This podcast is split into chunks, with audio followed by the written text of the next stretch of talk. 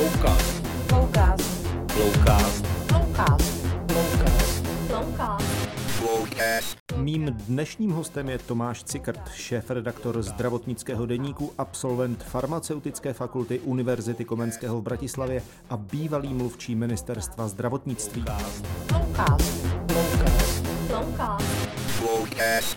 Pane doktore, eh, chci se bavit samozřejmě... Promiňte, nejsem doktor, jo, kdyby na, aby nevzniklo... Pane Cikrte, budu Jo, říkat. já jsem magistr farmacie, Jasně. ale klidně mi říkejte pane Cikrte nebo Tome, jak chcete, ale ne, nejsem doktor, Pane- aby náhodou jo. nevzniklo, jako jo. V pohodě. V současné době eh, je vel nejvíc, eh, se mluví o ruské vakcíně Sputnik, která na rozdíl od těch ostatních, eh, které mm, jsou určené k tomu, aby se používaly vlastně k prevenci covidu, tak eh, nemá schválení Evropské lékové agentury. Eh, Ono samozřejmě nemají úplně všechny, protože jak jsem se dočetl při studiu, tak těch eh, vakcín, které, nebo těch firm, které by rády v Evropské unii nějakým způsobem ty svoje vakcíny distribuovaly 2,80. To je neuvěřitelné množství. Nicméně zatím to mají, myslím, že jenom tři. Ten Sputnik už se s ním nějakým způsobem, po- už se s ním nějakým způsobem očkuje, očkuje se s ním Maďarsku, očkuje se s ním, myslím, nevím jestli na Slovensku, ale prostě rozbíhají to nějakým Na způsobem Slovensku přišlo, ale očkuje se eh, s ním v Srbsku. v Srbsku. Která Eh, není u- členem Unie, že jo. U nás se to nějakým způsobem nepodařilo zatím. Eh, Já jsem upřímně řečeno trošku na vážkách, jestli je to dobře nebo špatně. Řeknu hned proč. Já samozřejmě vím, že tady máme nějaký předpisy, které stanovuje Evropská léková agentura, eh, nicméně taky vím, že na ten Sputnik jako takový eh, vyšly velmi pozitivní recenze v Lancetu, což je, řekněme, velmi respektovaný prostě vědecký časopis. Pokud Evropská léková agentura v tuhle chvíli eh, neschválí, není schopna vlastně to schválit, čím to je? Je to tím, že nedodali dostatek dat, že nemají výsledky. Proč, proč jsou s, tím takový okolky? Jo? Teď, teď nechme stranou, nechme stranou ty geopolitické eh, geopolitické otázky, to znamená to, že prostě Sputnik jako takovej není jenom není jenom vakcína, je to taky nástroj prostě mocenského vlivu Ruska, to je jasný, ale z čistě lékařského hlediska, co je na tom Sputniku špatně, že se s ním, že je proti němu z oficiálních míst takový odpor. Dovolím si rozporovat to, co říkáte. Já jsem nezaznamenal, že by byl vůči němu z oficiálních míst odpor. Já jsem zaznamenal, a s tím se zcela stotožňuji, že Sputnik musí projít úplně stejným procesem, jakým prošel Pfizer, BioNTech, eh, jakým prošla Astra, jakým prošla Moderna a jakým procházejí další vakcíny. Já bych viděl jako ohromnou výhodu, že se evropské země spojily a vytvořili jeden lékový úřad, kde jsou ty nejlepší mozky z jednotlivých zemí a kde je dostatečný potenciál eh, takovou vakcínu důkladně prověřit. To, co vydal Lancet, je velice zajímavé. Jsou to impozantní výsledky, ale je to jenom část obrazu o té vakcíně. Navíc si musíme uvědomit, že ta práce je práce e, provedená v Rusku, Moskvě a okolí. A e, v Rusku je to vždycky tak, že jsou tam velmi dobří vědci, o tom není pochyb. Ta vakcína je chytře vymyšlená, je tam bezvadná ta myšlenka, o které vy jste hovořil, že každá ta dávka má trošku jiný ten adenovir, čili tam eh, by se dalo předpokládat, že nevzniká eh, jakási, eh, jakási obrana toho organismu před podáním té druhé dávky. To je všechno zajímavé. Ale ta vakcína, jako každý jiný nový léčivý přípravek, má v sobě celou řadu dalších aspektů. Nejen to, jak vyšly studie eh, provedené ruskými lékaři v okolí Moskvy a vydané v Lancetu, protože musíme mít na paměti, že ten Lancet bere ta data, eh, že jsou skutečně poctivě popsaná, poctivě poslaná a tak dále. Tam se nespekuluje nad tím, jak, jak to všechno bylo pozbírané. A v Rusku jsme se setkáváme občas s tím, že některé věci nejsou tak úplně, jak se tvrdí navenek. Nechci teďka křivdit těm ruským lékařům, ale eh, jistě by bylo dobré se podívat podrobněji na ty protokoly, podívat se, za jakých podmínek se to dělá a zopakovat tyto výsledky někde úplně jinde, optimálně na opačném konci světa. Takže to je k tomu Lancetu. Ale když posuzujeme tu vakcínu a když ji posuzuje právě lékový úřad, jako je ten Evropský lékový úřad, tak se dívá také na to, eh, kde bude vyráběna, za jakých okolností, jak tam bude jištěna kvalita. A pokud registrují takovouto vakcínu, tak pak mají právo přijet do té výroby kdykoliv a podívat se, jestli je dodrženo to, co ten výrobce deklaruje. V tom vidím mimochodem obrovskou výhodu té registrace přes Evropskou lékovou agenturu oproti tomu, kdyby to třeba u nás šlo eh, cestou jenom nějakého posouzení eh, SUKLu.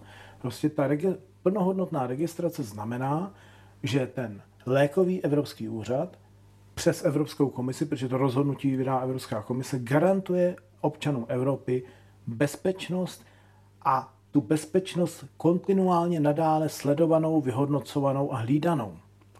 Když vám někdo doveze sem vakcínu, protože si ji koupíte mimo Evropskou unii a nějak spitlíkujete to schválení, tak to první, co ten výrobce udělá, řekne, a od teďka zodpovídáte vy tady za to, já, to je mimo jako jakýkoliv režim jiný.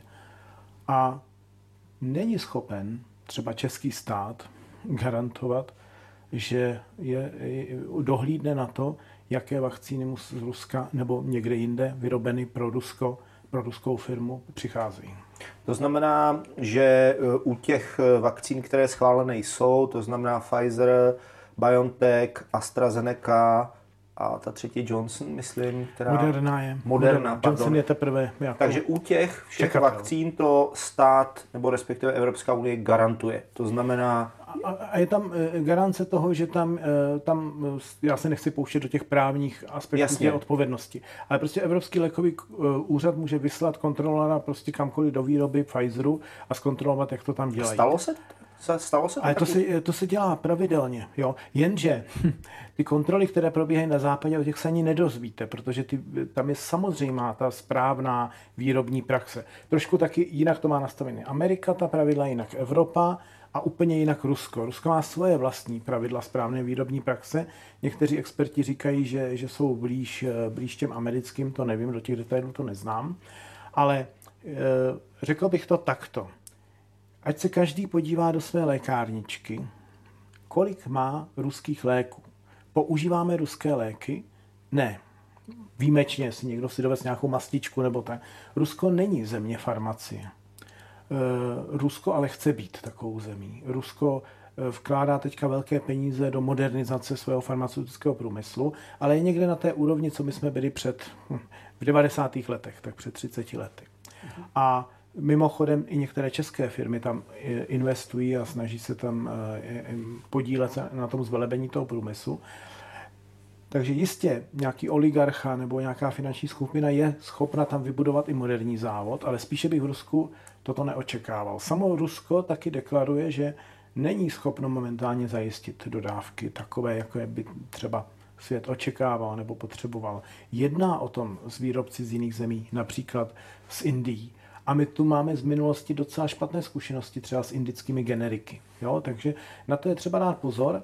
A samozřejmě Indie je velký producent farmaceutický, Čína je velký fa- eh, producent farmaceutický, vyrábí většinou účinné látky pro západní léky. Ale také často tam ti inspektoři, protože to teď mluvíme o výrobách, které kontrolovány, tak to jsou, tam najdou zádrhel a zastaví třeba tu výrobu a to pak má dopad na dostupnost léků po západní Evropě. V posledních letech se zvyšovala nedostupnost některých léků a bylo to mimo jiné dáno tím, že nebyl dostatek účinných látek a ty účinné látky se nevyráběly právě proto, že třeba byly vyráběny v Asii a tam to ti inspektoři eh, zastavili eh, kvůli důvodu nedodržení nějakého procesu nebo kvality. Farmaceutický průmysl se totiž koncentroval a aby ušetřil, tak začal eh, tyto věci právě poptávat v té Ázii a tam ty problémy s kvalitou jsou. A tohle je všechno takový složitý proces, takže my musíme o té ruské vakcíně vědět víc, než jenom výsledek Lancetu. To je samozřejmě základní předpoklad a ty výsledky jsou velice pěkné a slibné. Ale musíme také vědět, jak to celé bude zajištěno a e, to je nej, nejlé, nejlépe to může garantovat ten proces registrace přes Evropskou lékovou agenturu. Eh, já vím, že ten proces eh, nějakou dobu trvá, taky vím, že Evropská léková agentura má pro případy nouze, takový jako nastal teď, uvede zavedený nějaký speciální proces, díky kterému například když chcete v zrychleném režimu, aby ta vakcína byla schválená, předpokládám, že něco podobného asi bylo i s tím Pfizerem nebo s, s AstraZenekou, Eh, tak vlastně nepředpokládáte hotová data, ale vlastně pozvete tu agenturu, ať je účastí celého toho schvalovacího procesu od začátku, nebo celého toho výzkumu a vlastně oni poskytujete jim data průběžně. Ne až úplně nakonec, ale... No, je to částečně, tak jak říkáte. Ono se tomu říká rolling review. Rolling review. A je to proces, který se od toho původního, od toho klasického liší v tom, že je možné dokumenty dávat průběžně. Klasický, velmi zjednodušuju, mm-hmm. klasický postup je, přineste celý ten balík těch dokumentů, tady to postavte na stůl, my se na to podíváme. Teďka je dobře, posílejte nám, jak to vyhotujete. Oni už by ty data měli mít, ale je vel, velmi těžké je zpracovat do těch dokumentů, tak aby ty dokumenty byly průkazné, aby mm-hmm. se dali kriticky hodnotit a tak. Eh, to jsou opravdu desítky, možná stovky tisíc stránek. A takže ta agentura s nima průběžně eh, komunikuje a tím se urychluje ten proces. Ale ten proces se nijak neochuzuje. Jo? Oni musí dodat nakonec ten balík, ale mohou ho dodávat postupně. A to je ta eh, obrovská výhoda. Jinak by to trvalo třeba eh, déle. A já si myslím, že ten přístup lze jednoduše zhrnout do věty, nechce přistupuje ke všem vakcínám a ke všem producentům stejně, spravedlivě, ať jsou z Ruska, z Ameriky. Pfizer, Moderna, Astra museli projít taky několika měsíčním procesem. A díky tomu máme jistotu, že to, co se používá, je naprosto v pořádku a tomu odpovídají mimochodem i ty výsledky. Je eh, prostě fascinující. Pro mě jako farmaceut je fascinující, jaký pokrok se udělal v těch očkovacích látkách. Ty mRNA, mRNA vakcíny jsou eh, prostě úžasné svou jednoduchostí. A a tím, jak je lze i potenciálně přizpůsobovat vývoji té epidemie, mutacím a tak. Je, a je fascinující, jak to, co se prokázalo v klinických studiích na těch, řekněme, desítkách tisíc lidí, platí v tom velkém měřítku těch milionů lidí. Vidíme to v Izraeli, vidíme to ve Velké Británii. To, to je možná ještě ani nedocenujeme, jakého jsme svědky úžasného pokroku. A všichni nadávají na zlý farmaceutický průmysl. Je zajímavý, že nenadáváme na zlou Škodovku, zlej Mercedes nebo Jasně. tak. A, a obdivujeme krásná auta se všemi vymoženostmi a akceptujeme, že mají nějakou cenu, protože ty vymoženosti prostě něco stojí.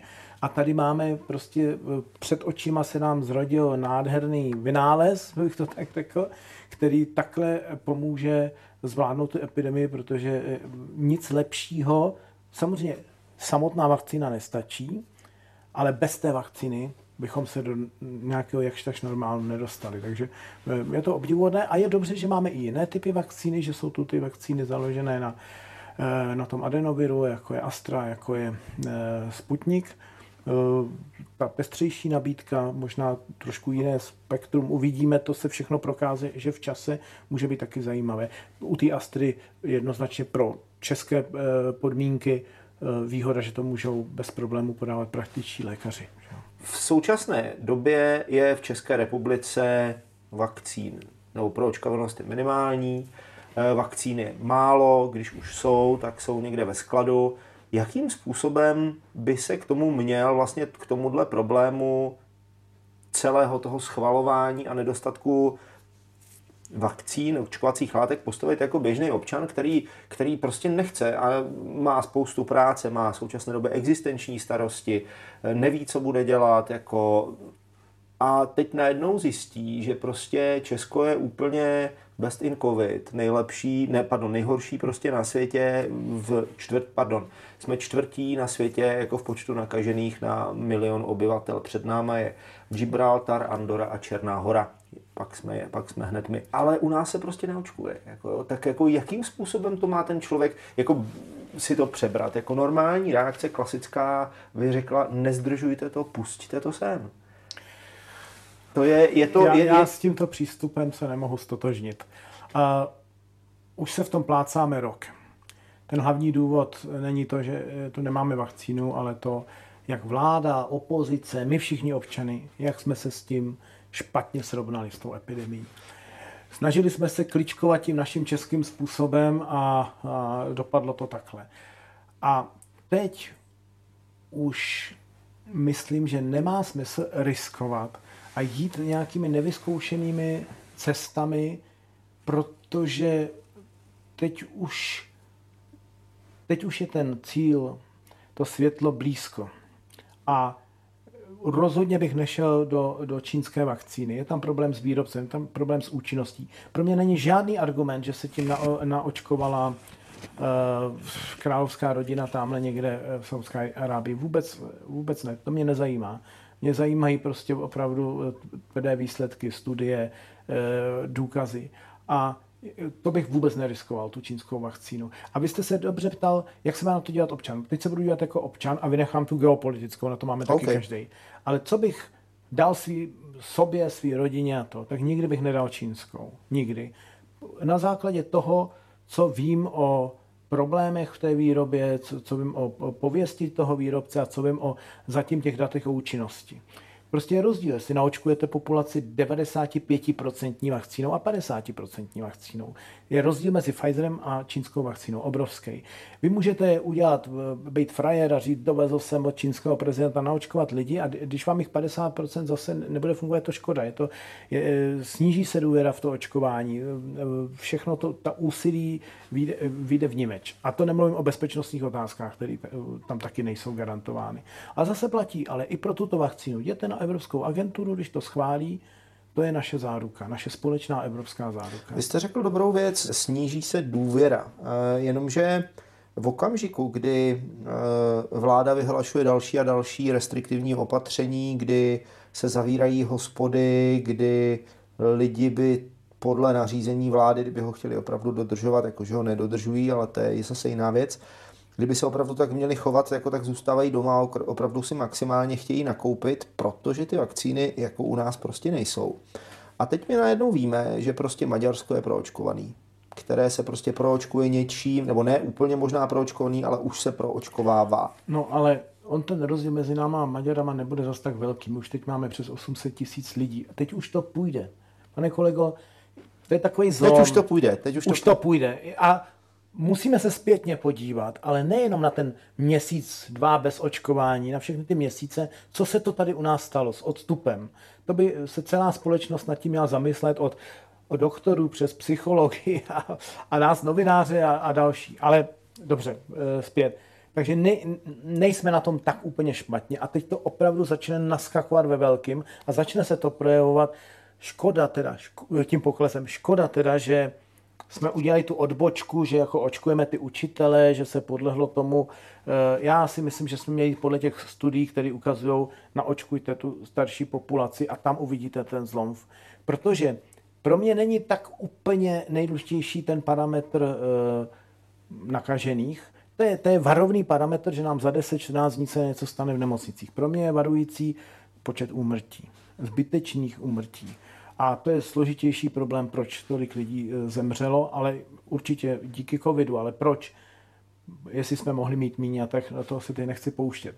Takže zpátky k tomu. Já jako občan bych nikdy si nedal čínskou vakcínu z důvodu, které jsem uvedl, a ruskou vakcínu jenom v největší nouzi, právě protože nemám důvěru ne v ruské vědce, ale v ruskou administrativu, v ruský, v ruský zdravotní systém, v to, jak tam provádějí studie, do jakým nevěřím, a teď jako občan, jako by člověk, cikrt, nevěřím tomu, jak tam pracují s daty.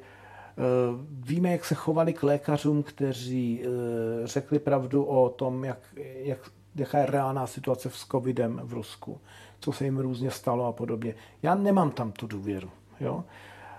Ta tendence toho nového ruského režimu prostě falšovat skutečnost je strašně velká.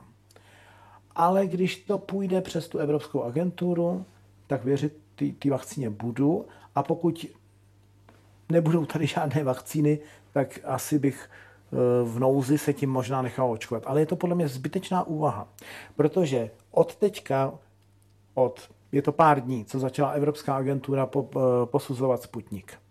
Ano, chcete. Minimálně tři měsíce to bude trvat. Když to trvalo jiným, tak to musí trvat i tady. To se nedá ten proces jako... A nebylo by to dobře, aby se urychloval v nějakém politickém zájmu. Eh, a do té doby budeme mít eh, před létem a i takové eh, země, které jsou pozadu, jako je Česko, bude mít už velký půl toho očkování za sebou. Pak by teprve přišlo vyjednávání s Ruskem, za jakých okolností, nebo, nebo s Ruskem možná s nějakou tou finanční skupinou, která tu vakcínu mm-hmm. financuje. Ale je taky otázka, co to je vlastně, kdo stojí za vývojem té vakcíny. To v tom Rusku taky není úplně zřejmé, protože podívejte se, jsou ještě země, které jsou daleko hůř na tom očkování než my. A to je Čína a Rusko když se veme počtu obyvatel. Takže očividně ruská vakcína a možná i ta čínská nejsou primárně určeny pro e, vlastní lidi. Jsou určeny, je, já bych řekl, že jsou na, zatím nějaké finanční skupiny, třeba v tom Rusku, které prostě chtějí na tom vydělat. Je to přirozené. Jo? Proč ne? Takže e, musíme to taky takhle koukat, že to je e, možná obchodní artikl. A potom se k ním stavme opravdu stejně jako k jiným vakcínám. A takže eh, když tu bude potom na podzim dispozici i Sputnik, tak budeme v situaci, kdy bude velká část populace naočkovaná a kdy tedy můžeme dát třeba lidem na výběr. A kdo bude chtít dát si Sputnik místo Pfizeru, mám, měl by mít tu možnost. Takže podobná situace jako třeba s chřipkovými vakcínami teď. Tam si sice nemůžete vybírat, ale můžete si vybrat, jestli se chcete naočkovat nebo ne. Eh, očkování u nás je eh, i proti covidu je dobrovolné. Je dobrovolné.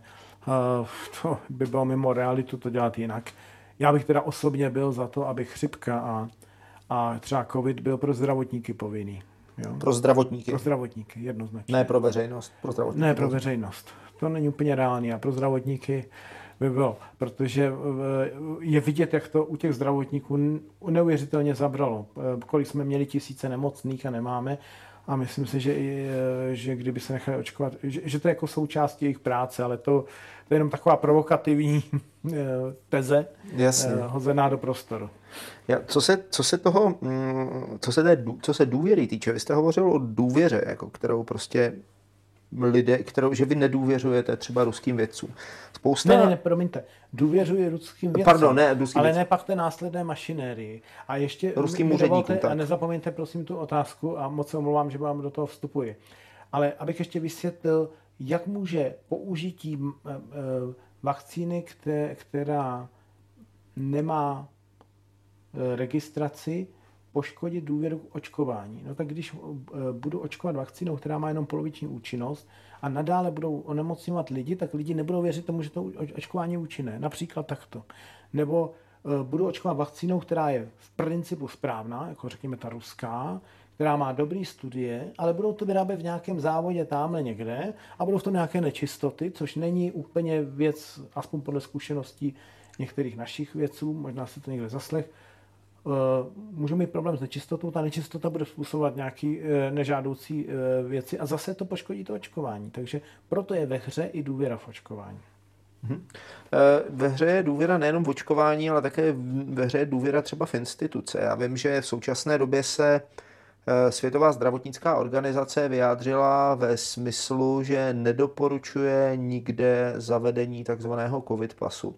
To znamená, vím, že se na úrovni Evropské unie v současné době uvažuje o tom, že budou zavedeny něco jako COVID pasy, což bude doklad o tom, že jste prodělal očkování, že máte vytvořený dostatek protilátek a že nebudete tím pádem nebezpečný. Eh, je to zcela reálná vize toho, co by nás mohlo v několika nejbližších eh, měsících, eh, co by nás mohlo v nejbližších měsících čekat. Akorát, že Světová zdravotnická organizace řekla ne. Já chápu, že Evropská unie ne, se nemusí tím stanoviskem Světové zdravotnické organizace úplně řídit, ale opět se vrátím k tomu pohledu běžného občana a on ten si řekne, OK, tak když se Evropská unie nemusí řídit nařízením VHO, tak proč by se Česká republika musela řídit nařízením Evropské unie? Protože to, upřímně řečeno oba, oba dva, oba dva ty, uh, oba dva ty uh, obě dvě ty věci, obě, obě dvě ty nařízení, respektive jejich nerespektování v tuhle chvíli, jako mají stejný princip. Je tady nějaká prostě vyšší autorita, na která, která by měla stanovovat jako ten správný postup, ale ta nižší autorita si rozhodne podle svého. Že jo? Takže eh, eh, Domnívám se, že to postavení Evropské unie a eh, VHO je jiné. VHO nemá exekutivní pravomoce vůči jednotlivým zemím. Má doporučující. Evropská unie je společným projektem zemí, který má své jasné právní ukotvení a pravidla a některá nařízení Evropské komise a Evropské unie prostě platí směrem na ostatní státy. Čili ten rozdíl tu vidím poměrně velký. Čili eh,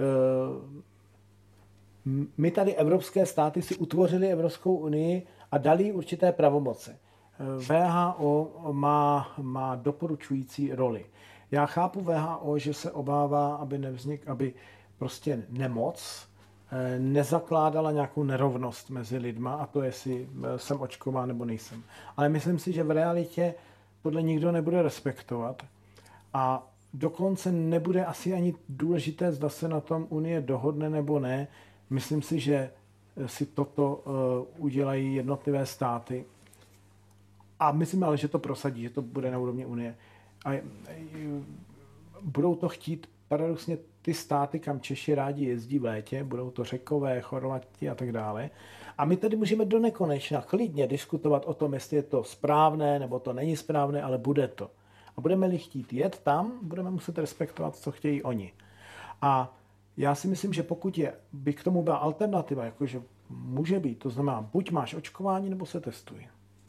Tak je to i jako z hlediska nějakých lidských práv a rovnosti e, jako fair protože je fér, aby, eh, aby ty státy, které budou přijímat ty hosty, mohly zaručit i těm serióznějším, že i ti neseriózní budou nějak jako garantováni, že nejsou infekční nebo že tam jo, nikdo nechce to znova rozjet. Takže já, já, já typuju, ale možná se mýlím, já už jsem se moc krát to bychom mohli mít dlouhou debatu, co jsem tvrdil na jaře, krátce, ale tvrdil, tak já typuju, že covid pasy budou a že budou akceptovaní přirozeně jako spousta jiných věcí, že se zapomene na, na to, že to je kontroverzní. Budou covid pasy a k tomu bude alternativa nějaký testy, které ty testy jsou stále, stále jednodušší a i PCR testy dneska už nejsou ty, jo, jsou alternativy k lochtací a výtěr na kraji nosu a tak, takže... Mm-hmm. Výtěry z krku a tak. No. Uh, vy jste řekl, že eh, na rozdíl od Světové zdravotnické organizace, která nemá právní nástroj, jakým způsobem, nechci říct vnutit, ale jakým, jakým vymoci svá doporučení v rámci ostatních států, tak Evropská unie vůči svým členským státům tato, tato oprávnění předpokládám má. Nějaká. To vyplývá, máme společné smlouvy o Evropské unii, eh, Dobře. máme definovaný, co je nařízení. Já to neznám detailně, tu strukturu. Tomu rozumím. Ale a... určitě je to jiná, jiná struktura než VHO. Jasně, ale jak je teda možný, že v takovém případě opravdu v tom Maďarsku už se tím sputnikem očkuje? To je, to je no, v tom případě na porušení... Ne, ne, není, není, protože... Uh, a já myslím, že to je chytře vymyšlený v té Evropské unii. V té Aha. Evropské unii uh, se mluví o registraci, určitý, eh, o společné registraci, takzvané centralizované registraci určitých léků, těch nejnovějších, komplikovaných a těchto vakcín. To má na starosti Evropská léková agentura a schvaluje to eh, Evropská komise. A taková registrace pak platí ve všech členských státech.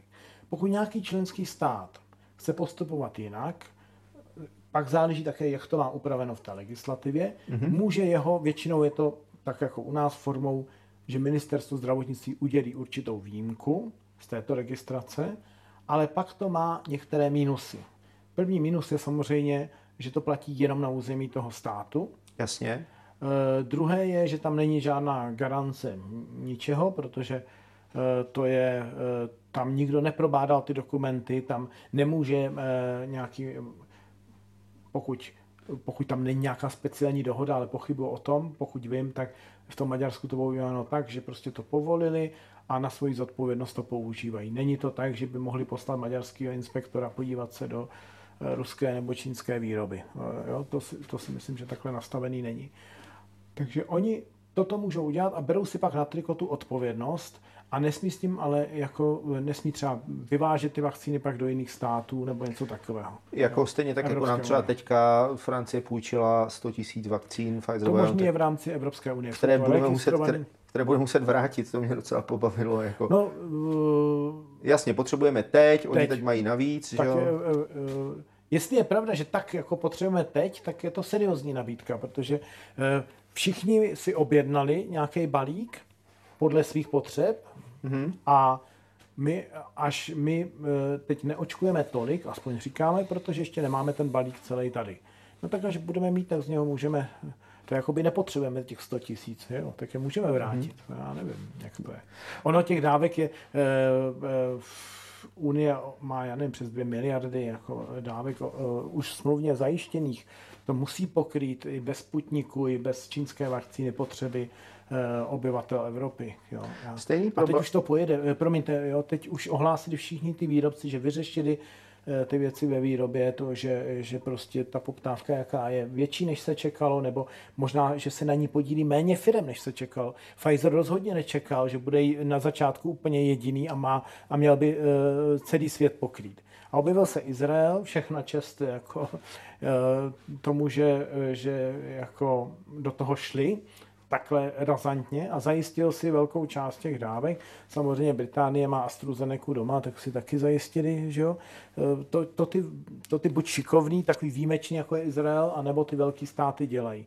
Ale pro, e, pro zemi jako Česko je podle mě extrémně výhodný, že jsme v rámci té unie. Má to trošku posun, ale máme garanci, že tady do léta ty e, dávky, a, a část ještě na podzim samozřejmě, ale že to gro tady bude do léta a že to zlomí tu epidemii samozřejmě s dalšími eh, věcmi, které už musíme sami odpracovat. Že? Je další věc, eh, na kterou jsem se chtěl zeptat, eh, Invermectin. Lék, který byl schválený pro použití ve, ve veterinární praxi. Někdo to dovezl v Brně na čestný slovo, nevím, s kým jsem o tom mluvil teď, ale někdo mi říkal, jo, tam dělá doktor, který má známý v Bulharsku, který prostě to tam má... primáře Erezek asi, no. Eh, přivezl to prostě sem a tady to prostě dává lidem. A zač- dělo se tak vlastně v okamžiku, kdy ještě nebylo povolení k tomu, aby prostě ty, aby se ten Invermectin prostě jako v normální běžné praxi jako používal. Ten černý trh tady existuje už dlo, od té doby, co se o Invermectinu jako začalo mluvit. Jako mě osobně to nabízeli už dvakrát. Nechtěl jsem to, protože to nepovažuji za prvé za správné, ale na druhou stranu si říkám jako, kdybych měl nemocný rodiče, který prostě prodělali covid a teď věděl o tady tom léku, tak byl bych na vážkách, byl bych opravdu na vážkách, jestli jim ho sehnat nebo ne.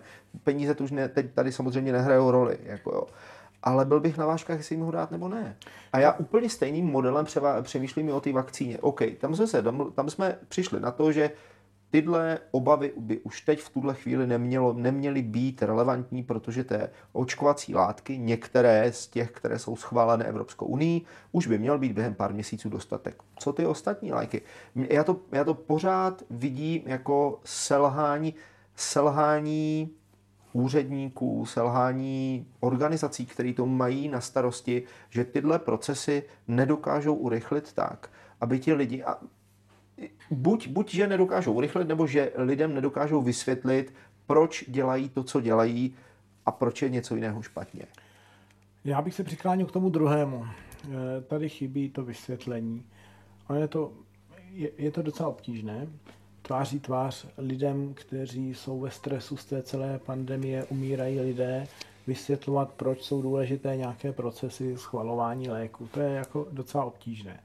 Já bych takový lék nikdy nepodal, nedoporučil svým rodičům, a, ale můj, můj táta by to taky nepřijal, protože táta je profesor medicíny, já jsem farmaceut mm-hmm. a protože můj táta dělal dlouho, vlastně celý život ve vědě a, a chápeme, proč je to tak důležité a proč je někdy eh, lepší počkat.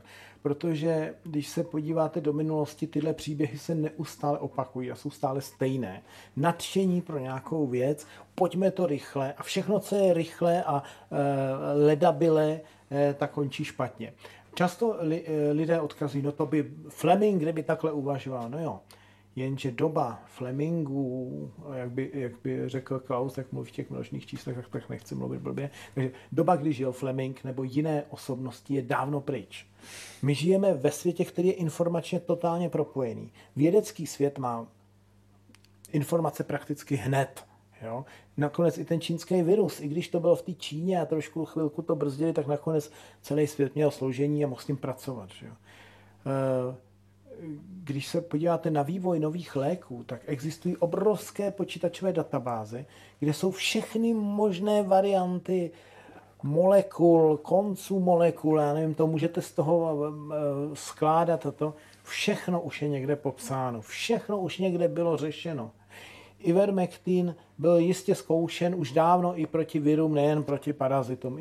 Izoprinozin, hydroxychlorochin, všechno tohle už tady bylo.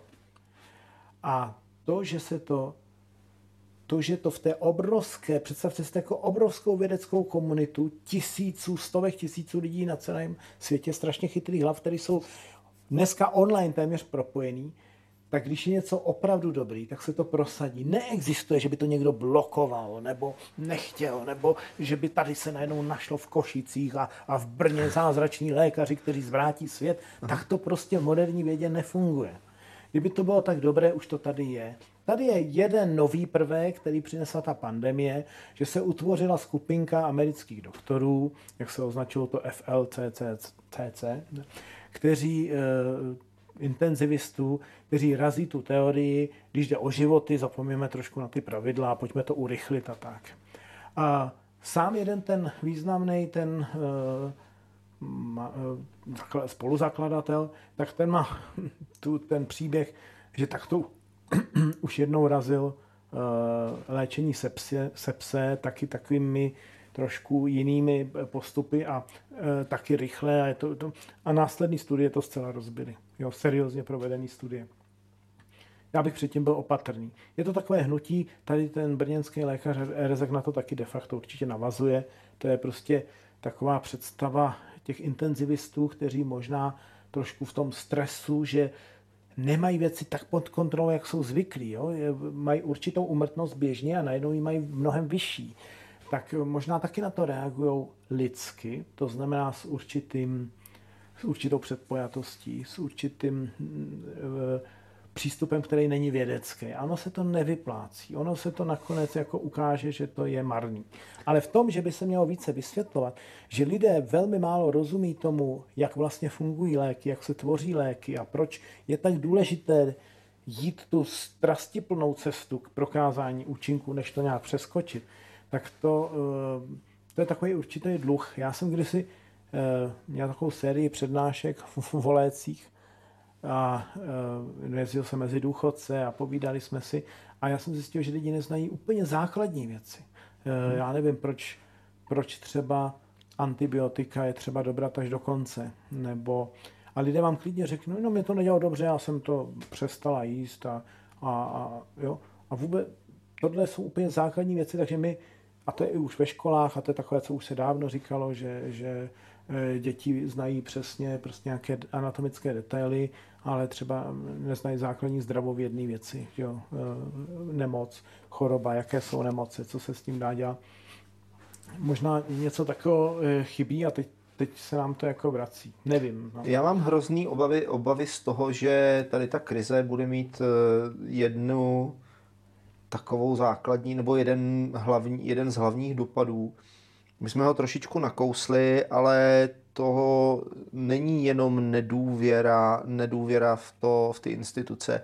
To jsou spíš ty důsledky, které potom z toho vyplývají, že lidi se naučej brát, prostě nechci říct spravedlnost do vlastních rukou. Když byl divoký západ, někdo udělal nějaký binec, jako, tak prostě lidi byli zvyklí, OK, sebrali se chlapy v hospodě, šli si to hmm. prostě s ním vyřídit ručně. Že jo? Teď v současné době eh, lidi začínají nedůvěr, nedůvěřují vakcínám, že jo? protože stát to nedokáže vysvětlit.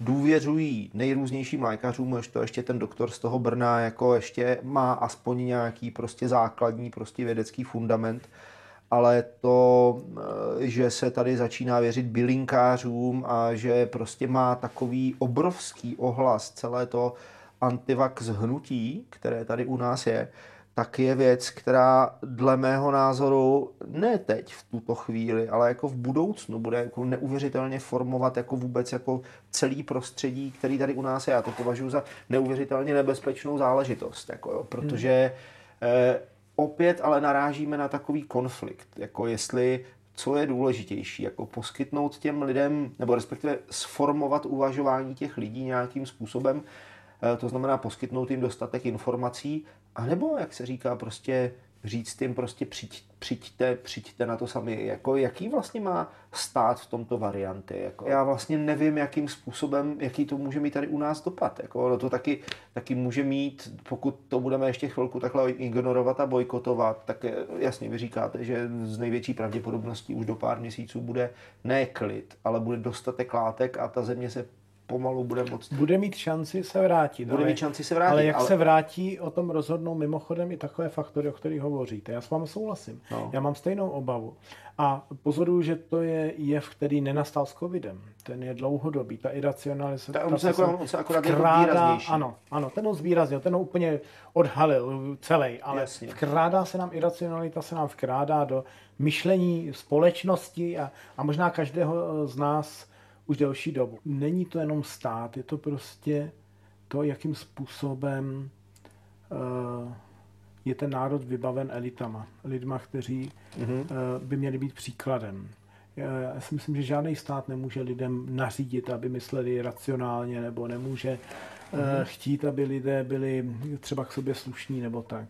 Já myslím, že základ je v tom, že jsou lidé, kteří takový jsou a ti jsou mm. na těch důležitých funkcích. Když máme prezidenta z prostáka, tak si lidi eh, jako tak nějak myslí, že i veřejně mluvit prostě a jednat prostě je normální. Když máme premiéra, který každý den říká něco jiného a nemůžete mu eh, věřit a, ob, a občas neříká pravdu, tak se to také stane normou. Když máte lékaře, kteří nejsou ochotní a schopni, což je obrovský poučení a taková smutná zkušenost covidu říct, já jsem se zmýlil, to je normální. Spletlo se nás jich spousty. Na jaře jsme si mysleli trošku něco jiného. Já jsem ještě v lednu, když jsem koukal, no v únoru, já už nevím, to bylo na ty čínský čísla, tak jsem říkal, to tam opadne a u nás tohle, k tomuhle nikdy nedojde, protože my jsme vyspělá země, hygieny a tak dále a tak dále. Nic, nic z toho pak neplatilo. Pak jsem viděl Itálii a viděl jsem, že je zled, protože když to v té vyspělé Itálii, v nejvyspělejším regionu Evropy, takhle mohlo propuknout, tak se to může stát kdekoliv. Jo? A mnozí naši lékaři, lékařské špičky, eh, prostě zůstali na těch tvrzeních jarních i tváří tvář tomu, kam se vyvinula ta epidemie a trošku tak popřeli to, že jsou i vědci, každý doktor by měl být vědec, protože věda se přeci uh, umí přiznat, že se mílí a z těch chyb se poučí a zase se vyvine. To šarlatáni se nevyvíjejí a, a, a, a prostě já nevím, ti, co odečítají, když je teďka Mikolášek populární a šarlatán z moče, tak to dělají těch dělají to ve starověku stejně, v, ve středověku i Mikulášek to dělal stejně.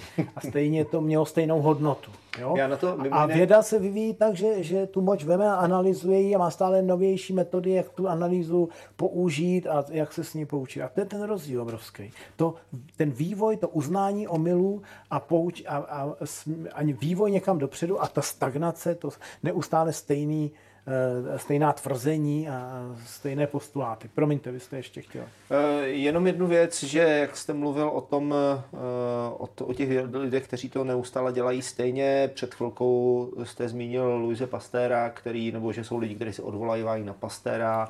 Na Fleminga. Jsem Na Fleminga, si- pardon. Že mu tam přiletěla ta plíseň a že kdyby on... Ano, takový- že kdyby to, jo. tak já na to mám vždycky jednoduchou odpověď. Já mu říkám prostě v těchto dobách, jako se řezali nohy pilou, prostě bez použití anestézie. Jestli chcete, tak si to běžte, tak, Tak. si to běžte To je jako vyzkoušet. stejná ta celá velká debata o, o, o těch porodech a dětech a o tomhle. Jo? Uh, ano, porod byl přirozená věc a lidi měli prostě 10 dětí a z toho pět zemřelo. Chcete to? Ne. Většina lidí má jedno, dvě děti z různých důvodů. Někdo má i víc, vše, jako fajn, jo? Mhm. ale prostě, jo, tak přeci eh, nenecháme je zemřít, protože, jo. A, a to neříkám, že ta debata nemá být o, o tom, jak, jak se mají chovat v porodnicích a jestli je možný rodit i jinde. Nechtě ta debata, ale mějme tohle na mysli, co vy jste krásně vystih, prostě posunuli jsme se jinak, tak pokud chceme některé věci z té minulé doby, tak si je vezměme i s těma chlupama. Ale to ne, to nikdo z těch hlasatelů nechce. On chce jenom vybrat některé věci a, a jako se k ním vracet. Přitom mají stejnou hodnotu jako k těm, ke kterým se vracet nechce. Že? K tomu byl takový krásný výrok, jako každý by chtěl být jako Van Gogh, ale uřezat si ucho to nikdo. No, To je- no, to je to je přesně- výstižný. Přesně no. tak. No.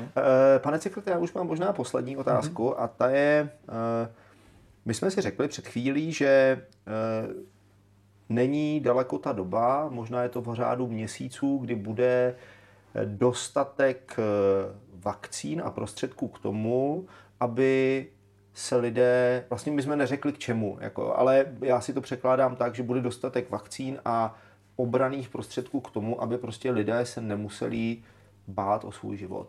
Asi tak, což v současné době by měli, aspoň teda. A, aspoň podle toho, jak to vypadá na jednotkách intenzivní péče a tak dále. E, To, že už nebude nikdy ten život takový, jako byl před covidem, to je skutečnost, se kterou se spousta lidí už začíná nějakým způsobem srovnávat. To, že e, budeme moct chodit jako veselé, cestovat si po světě, kam chceme, kde chceme a nebudeme se muset jako na nic ohlížet, to e, je fakt asi z mého pohledu. E, A podle mě je to i dobře, protože možná jsme se opravdu jako chovali trošku bezohledně nebo tak. E, Jak je váš názor na to, že by to mohlo vypadat třeba za nějakých, dejme tomu, pět let? Já jsem docela optimista. Já, já zatím, ale můžu se mýlit, jak už jsem řekl, jsem v mílení expert. Uh, já zatím nevidím důvod, aby jsme se nevrátili velmi blízko tomu, kde jsme byli, s jistým nepohodlím. No tak když bude sezóna, tak se budou nosit uh, respirátory v uzavřených místnostech veřejných. Je to tak velký problém. Je to mentální problém. Já když tohle jsem slyšel na jaře říkal jsem, tak my tu budeme jako v té Ázii s těma náhubkama. Přesně takhle jsem myslel. No ale ta epidemie nám co si ukázala, a já myslím, že to zase tak velký problém není. No tak budeme ve vnitřních prostorách, kde jsou ostatní lidé v, v sezónách, ono to pomůže i proti jiným nemocem, tak e, přenosným, infekčním, tak budeme nosit e, roušky. Bu- Budeme se jednou ročně přeočkovávat. To si myslím, že k tomu směřuje, jako u chřipky. Jo, že, to, že mezi tím to zmutuje, vždycky se, tak jako u chřipky, třeba VHO nebo nějaká jiná organizace řekne, co asi na tu sezónu, jaká kombinace bude nejpravděpodobnější a z toho se udělá prostě mix a ten se naočkuje. Já myslím, že ten rok to tak uvidíme. Nevíme, jestli ta imunita trvá 3, 6 měsíců, ale všechno směřuje k tomu, že to bude velmi podobné, jako to bylo u té chřipky. Takže přeočkování, roušky, roušky ve vnitřních prostorách, nějaký ty dezinfekce a tohle. Pokud bude se dělat chytře to trasování a, a e, testování, tak se bude řešit případně ta epidemie lokálně. Jo? Tamhle je ohnisko, jsme schopni ho utrasovat, tak tam třeba na čas něco zavřeme. Tady na tři týdny zavřeme tyhle tři vesnice, když bude nejhůř. A to by mělo být to maximum, e, co se děje. No a pak budou nějaká omezení mezi státy a všichni si určitě příště dají pozor, když se objeví ohnisko něčeho dalšího, tak třeba okamžitě asi půjde letecká doprava a bude zavřená. To, to bude daleko rychlejší než teď. A jinak budou teda samozřejmě pro cesty do zahraničí, k moři, budou určitě nějaké bumášky, papíry, to se, budou elektronické, takže to nebude tak, to se nedá nic dělat. A jestli to bude test, eh, potvrzení očkování, nevím, něco takového. To asi, ale to samo o sobě v době elektronizace nemusí zastavit cestování. Bude to jenom nějaký další potvrzení, když, když jsme jeli dřív někam do exotických, tak jsme měli nějaké očkování taky, nebo hmm, někde prostě nějaký papír na něco, nebo potvrzení elektronický. Podle mě to není, tyhle věci, které jsem vyjmenoval, mi nepřipadají, že by tak měly změnit náš život. Já v každém případě uh, doufám, já, já samozřejmě doufám, Eh, že ten největší, eh, že ten největší vlastně posun, ke kterému dojde, eh, bude právě právě i díky té krizi, ve které jsme, protože když jsem se podíval, do, když se podíváte, do, když se podíváme do minulosti, tak krize mohly, nebo respektive krizové situace vždycky můžou, můžou skončit dvěma způsoby. Buď se něco, buď se něco jako totálně zlikviduje, anebo takový tím líčovským, co mě nezabije, to mě posílí, tak dochází prostě k urychlení pokroku. A to, no. co já vidím teďka, tak je prostě neuvěřitelné urychlení toho, jakým způsobem i třeba ti hmm. vědci pracují. Ano. Eh, teď, teď uvedu analogii, když se eh, byla v 50. 60. letech studená válka, rozběhlo se neuvěřitelné dobývání kosmu. Jako hmm. jo, lidi prostě hmm. dospěli prostě na měsíc, vysla, vysílali se družice, pak najednou jako studená válka nějakým způsobem skončila a od nějakého třeba roku 75, myslím, kdy přistálo Apollo, a to, to vystřihnu potom, ale od 70. let, kdy jsme přistáli na měsíci hmm. vlastně až do teď, jako vlastně jsme v tom nějak nepokročili. Že? Takže já jenom vřele doufám, že tato, z této krize opravdu výjdeme silnější. Ono to zní jako hrozitánská fráze, jako, ale já to teď nemyslím teď to nemyslím jako nějakým motivačním způsobem, jako že prostě lidé budou mít větší sebevědomí a tak. Teď myslím jako společnost a její prostě vědecký poznání. To si myslím, jako že určitě nějaký boost dostane. Eh, a já doufám, že racionálně uvažující lidé, za které za je jehož, za jejichž typického představitele vás považuji, takže budou ti, kteří i přesto, že se jako občas mílíte, Eh, každý se mílí. Kdo říká, že se nemílí, tak lže. Eh, tak i přesto myslím, že všechno, eh, nebo i díky tomu si myslím, jako že za těch pět let to bude vypadat ještě o něco líp, než jste teďka jako nastínil.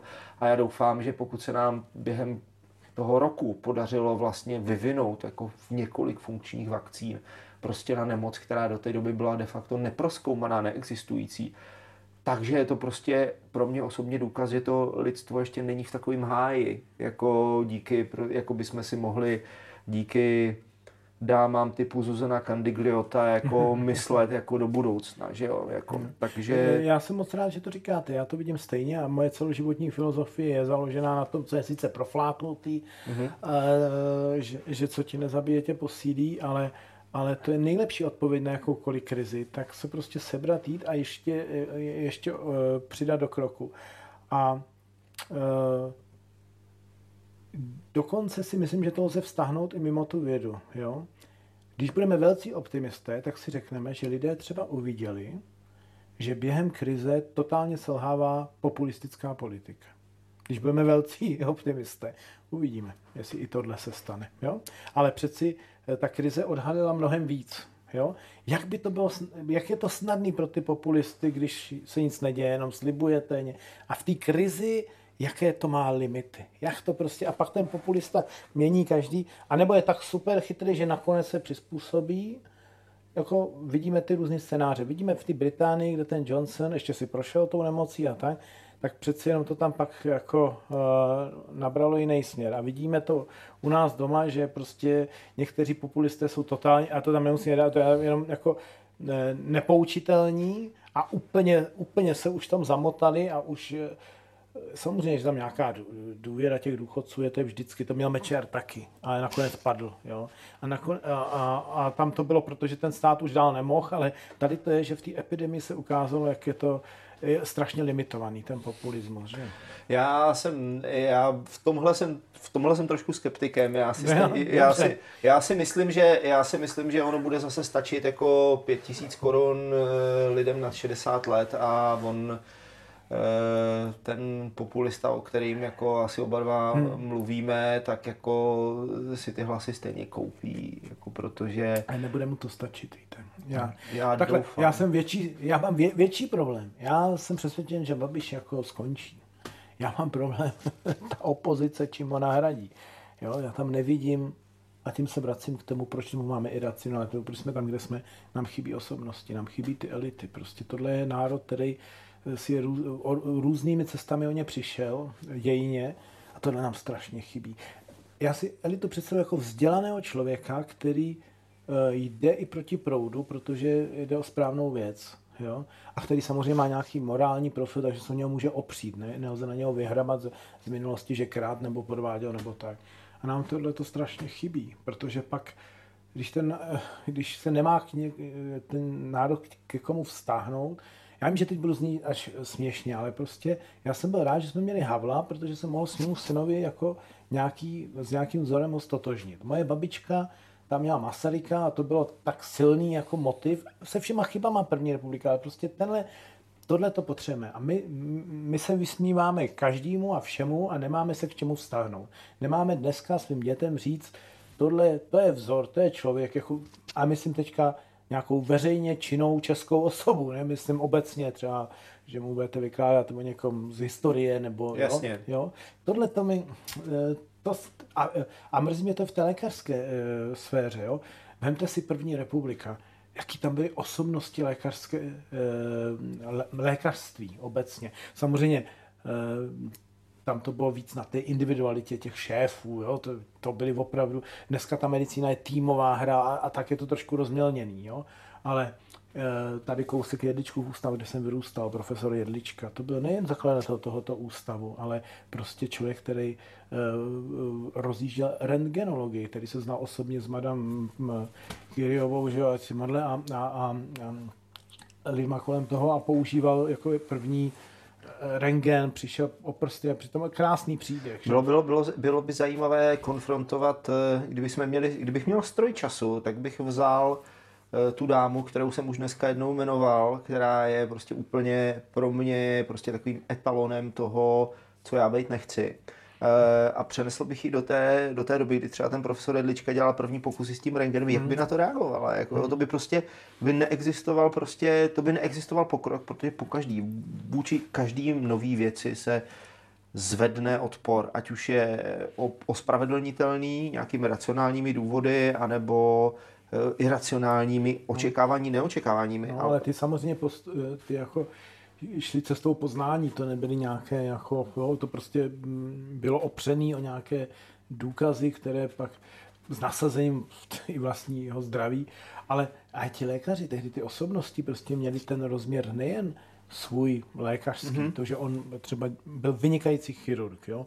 Když byla první světová válka, tak on nastoupil hned jako do, do línie první a vedl v Srbsku, v Srbsku vedl nějakou polní nemocnici nebo chirurgickou tu mm-hmm. a dostal dokonce řád za to.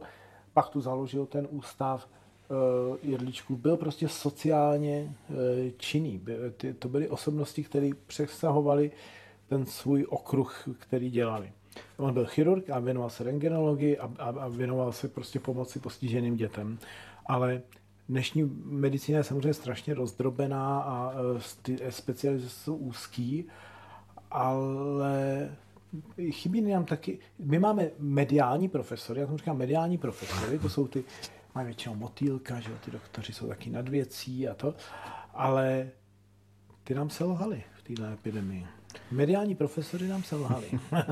a nebudu jmenovat. Mě, no, já vám, já to klidně ne, nebudu jmenovat za vás, ale budu jmenovat za sebe, že jo, v českým, v, český, v českým prostředí jsou to dva, u něho, u, z nich u jednoho mě to velmi mrzí Eh, ten, u kterého mě to nemrzí, je pan Šmucler, ten, ten byl šašek od jak živa. A pak je druhý, u kterého mě to velmi mrzí, a to je profesor Žaloudík, protože ten podle mě dělá jako, když si odmyslíme ty jeho věci, eh, které se vyjadřoval vůči covidu, které se u, u, prokázaly jako v podstatě lichá nepravda, jako, tak to je podle mě prostě odborník par excellence ve svém, Je, ve své, je, je, je. ve své prostě oboru, Tam což je mimo onkologie. natáčení vám řeknu, co je příčina, ale e, jako já jsem na mysli třeba profesora Pirka, který to vůbec neměl zapotřebí se do téhle jako dole dostat. A řeknu vám o doktoru Šmuclerovi, on má perfektně zorganizovanou tu kliniku. A já jsem jenom něco potřeboval se zubama a udělal mi to perfektně. Mm-hmm. Takže to je výborný profesionál, ale tady platí, že možná jsem měl držet svýho, já nevím, taky s ním nesouhlasím s tím, co dělá v tom. A mrzí mě to na těchto lidech, protože vím, že fachmani jsou. Jo? Mm-hmm. A uh, myslím si, že tam je spíš to, že ten český doktor neumí říct to, zmílil jsem se. A jako pořád si drží tu, pan rektor Zima taky, jako, jo, drží se eh, toho, co řekli na začátku a musí přeci vědět, že to je trošku jinak. Jo. Možná proto, aby nestratili tvář. Já to osobně... Tak, jestli, jestli ta naše společnost není moc na tu tvář soustředěná, že ne, jako neodpustíme, když někdo se mýlil. Nevím, nevím, čím to je. Je to věc, která trošičku souvisí s tím, co jste, co jste říkali, co jste říkal před chvílí v 20. letech nebo před těmi x lety, jako byly prostě osobnosti, eh, které byly výrazný. Eh, Tohle je věc, která dle mého názoru je asi nejvíc eh, možná vyčítat té současné kultuře a současným médiím, mm-hmm. ve kterým prostě panují sociální sítě. E, sociální sítě strašně splošťují, ano. splošťují společnost, jako vlastně ano, ano. vyhlazují rozdíly mezi jakýmikoliv lidmi, kteří něco opravdu dokážou, protože na síti se můžete stát, nebo online, na Facebooku se můžete stát kýmkoliv. Mm-hmm. Můžete být kdo mm-hmm. chcete, jako nikdo, mm-hmm. tak jako prostě vakcíny prochází nějakým peer review prostě konceptem a obrovským procesem schvalování, tak jako virtuální vakcínu prostě na Facebooku můžete stvořit a nikdo vám k tomu nic neřekne. Jako. A to je prostě mimo jiné podle mě i důvod, proč, proč jako ty elity nemáme v současné době, protože uh, ty elity se změnily. Že jo? Jako dneska je elitou prostě youtuber Kovy, že jo, jako dneska je elitou. No, ten prostě, ještě patří k těm lepším. Jako. Ten ještě patří k těm lepším, pak je tam, pak je tam prostě profesor jako Šmucler a to jsou věci, které asi jsou úplně mimo tuhle debatu, ale já opravdu doufám, že ty elity se nějakým způsobem najdou, protože já jsem přesvědčený o tom, že bez nich se prostě ta člověk, společnost neobejde. Jako protože protože já chci mít vzor, já chci mít svému synovi ano, možnost ano, ukázat to, vzor. Ano. Já mu říkám, OK, ale když příklad vám uvedu. Byl víkend, a já jsem to dával taky na Facebook, jo. A teďka můj, můj malej prostě uh, si navykl každý ráno se podívat na tu stránku o nemocnění MZCRCZ a říkal, jako dívá se, kolik jako při, přibylo těch lidí a v neděli mi říká, přibylo 9 tisíc a minulý týden to bylo jenom 8 tisíc, jako, tati, jako jak dlouho ještě nepůjdeme do plavání a proč to takhle je? Já říkám, já říkám, no tak to je velmi jednoduchý, jako protože protože prostě s tím nikdo nedělá, nic nedělá to, co by dělat měl. A on říká, proč s ním někdo, proč s tím někdo nic neudělal? Já jsem v něm viděl takový ten až jako revolucionářský prostě jako nadšení. Jsem si říkal, no tak to je super. Jako ve mně, nevím, jestli se objeví teď, ale ta historie to je jediná věc, kterou, mm-hmm. kterou prostě možná komunistům jako schvaluju, nebo se kterou prostě nějak souzním, ty věci se opakují. Opravdu takový ten dialektický vývoj, o kterém oni vždycky mluvili, který, který se jde sice navrh, ale některé ty motivy jsou neustále jako dokola,